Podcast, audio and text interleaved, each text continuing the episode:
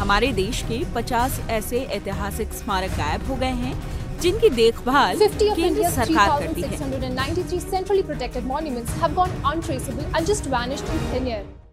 जनवरी 17, 2023 सारे news channels radio station और social media platforms पर बस एक ही न्यूज़ चल रही थी। जनसंख्या के मामले में भारत सबसे ऊपर आ गया है। इंडिया को वर्ल्ड का सबसे पॉपुलेटेड देश घोषित कर दिया गया था।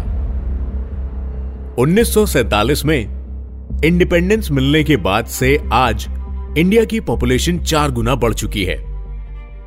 और सालों से वर्तमान की जरूरतें पूरी करने के लिए इतिहास का पेट काटा गया है।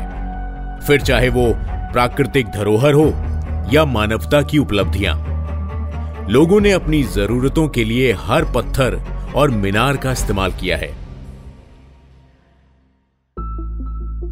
सोचिए कि अगर एक दिन अचानक से आपको फ़ोन आता है कि आपका पुश्तैनी घर, वो घर जिसमें आपकी पीढ़ियाँ रही हैं, जिसमें आपके बचपन की यादें हैं, वो गायब हो गया है। तो क्या आपको विश्वास होगा? ये कोई जेब में रखा सिक्का या कोई डायरी नहीं है। ईटों और पत्थरों से बनी एक इमारत, एक घर कैसे गायब हो सकता है? और वो भी अपने पीछे बिना कोई सुराग या निशानी छोड़े।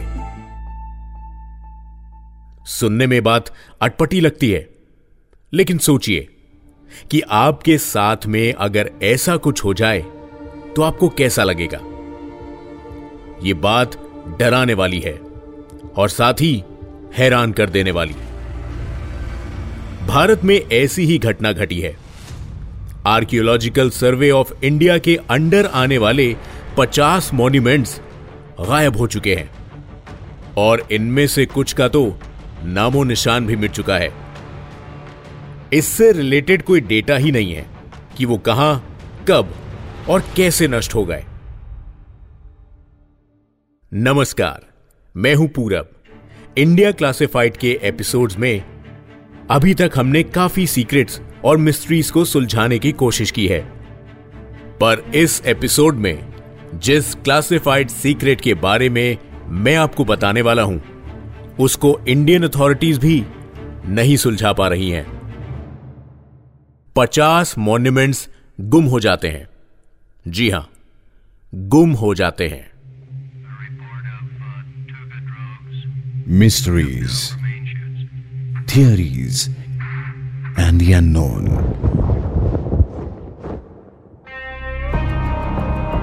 The India Classified Podcast, a Red FM original.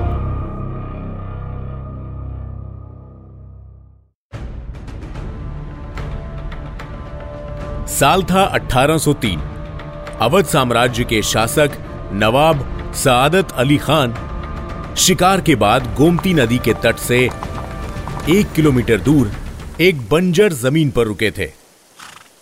कुछ देर आराम करने के बाद जब वो अपने घोड़े पर फिर से सवार हुए तो उन्होंने देखा कि जहाँ वो खड़े हैं, वहाँ से बस एक नज़र घुमाने पर मच्छी भवन, पंचमहल, आसफी मस्जिद, आलमगीर मस्जिद दौलत खाना सुनहरा बुर्ज और बड़ा इमाम बाड़ा सब कुछ दिख रहा था। उस जगह की यह खासियत और वहाँ से दिखने वाले दृश्य की सुंदरता नवाब के दिल में छप गई। उस दिन के बाद ही सादत अली खान ने वहाँ पर एक बाग का निर्माण शुरू करवा दिया। बाग के स्ट्रक्चर की प्लानिंग करने के लिए कई इटालियन और फ्रेंच आर्किटेक्ट्स को बुलाया गया। 400 दिन तक हज़ारों मजदूरों का खून पसीना लगाकर इस बाग का निर्माण किया गया। बाग चारों ओर से, लाखोरी ईट की दीवारों से घिरा हुआ था। बाग की सुंदरता के किस्से कहानियाँ काफ़ी मशहूर थे।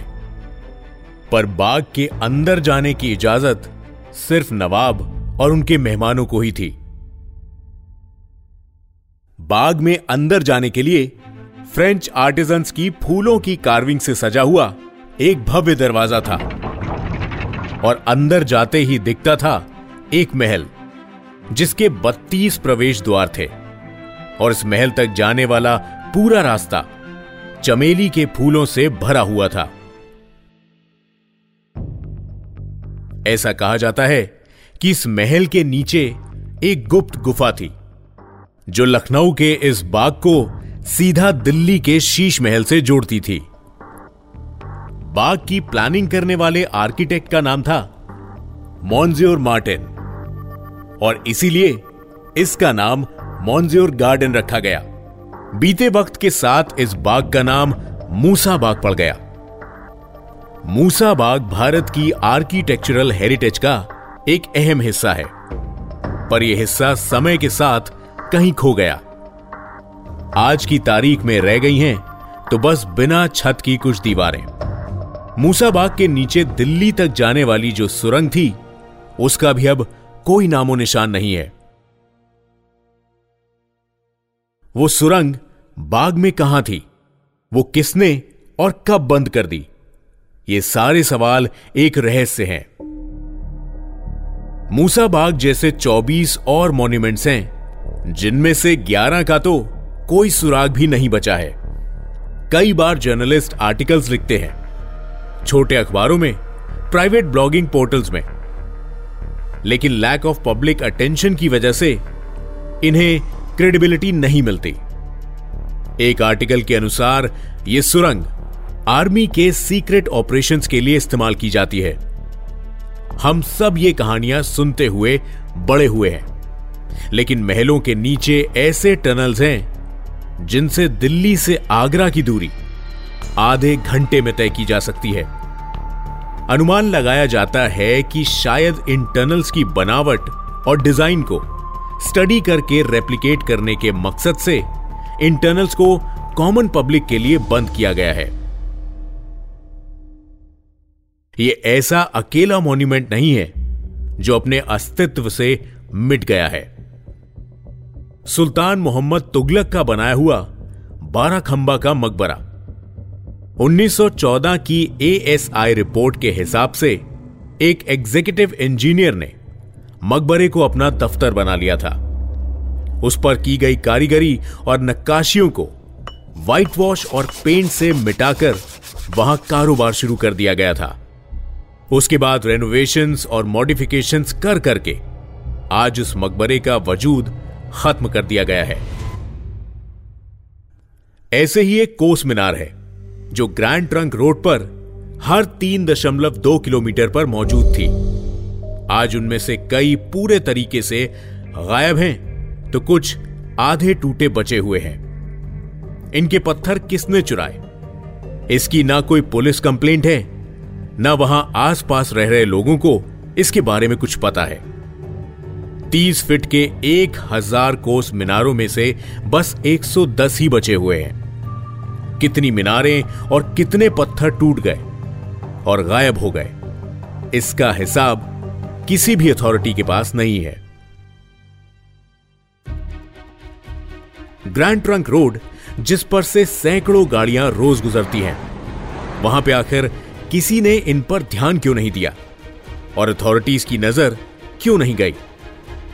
इन पत्थरों की तस्करी हो गई या फिर इनसे नए घर और बिल्डिंग्स बन गई। इस बात पर किसी ने गौर नहीं किया, या फिर शायद देखकर अनदेखा कर दिया। गुजरात के सिजाकपुर गाँव की इमारतों पर और बनारस के तेलिया नाला में एक हज़ार साल पुराने बुद्धिस्ट मंदिरों पर लोगों ने घर बना लिए हैं। अगर गैर कानूनी तरीके से कोई सड़क पर ठेला भी लगा लेता है तो अथॉरिटीज उसको हटाने आ जाती हैं। कानून के विपरीत बने घर हों या पूरी बिल्डिंग सब पर बुलडोजर चल जाते हैं। तो ऐसा कैसे मुमकिन है कि किसी ने घर या दफ्तर बना लिया और कोई कंप्लेंट या कार्रवाई नहीं हुई? ये चोरियाँ सिर्फ़ हमारे बीते हुए कल से नहीं हुई, बल्कि हमारे आज और आने वाले कल से भी हुई हैं। वर्ल्ड टूरिज़्म ऑर्गेनाइजेशन के हिसाब से 40 परसेंट अंतरराष्ट्रीय पर्यटक देश की संस्कृति और इतिहास से ही आकर्षित होते हैं। मॉन्यूमेंट्स की एंट्री पर लगाई गई फ़ीस उन्हीं की मरम्मत और संरक्षण के लिए इस्तेमाल की जाती है। भारत के सारे मॉन्यूमेंट्स की एंट्री फ़ीस मिलाकर 2016 में तिरानवे करोड़ 2017 में 225 करोड़ और 2018 में 260 करोड़ जमा हुए थे। मॉन्यूमेंट्स की वजह से जो पर्यटकों की संख्या बढ़ती है, उससे कई बिज़नेस का फ़ायदा होता है। उस जगह के पब्लिक ट्रांसपोर्ट का इस्तेमाल बढ़ जाता है।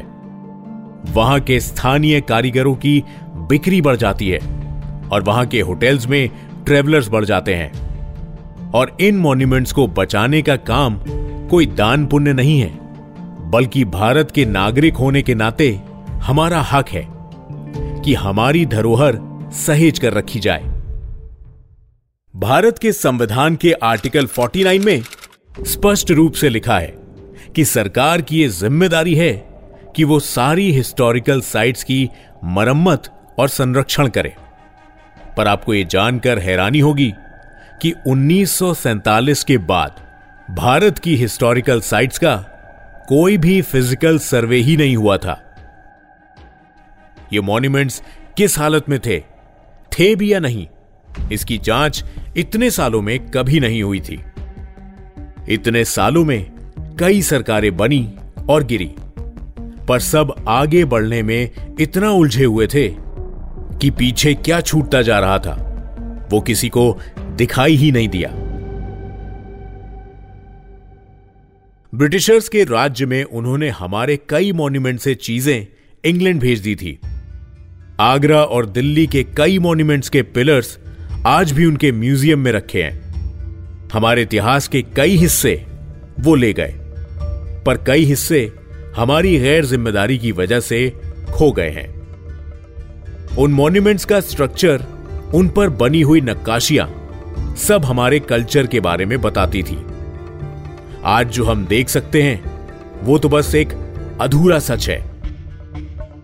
सोचिए, आपके घर पर एक पेंटिंग है, जो आप अपने पूरे परिवार के साथ लाए थे, और अगर एक दिन वही गायब हो जाए तो सिर्फ़ वो पेंटिंग नहीं जाएगी, उसके साथ वो याद भी जाएगी, जिसमें आप अपने परिवार के साथ उसको खरीदने गए थे। लोगों के घरों में पुराने बर्तन, पुराने चम्मच पंखे, शादी के जोड़े। जाने क्या क्या नहीं होता।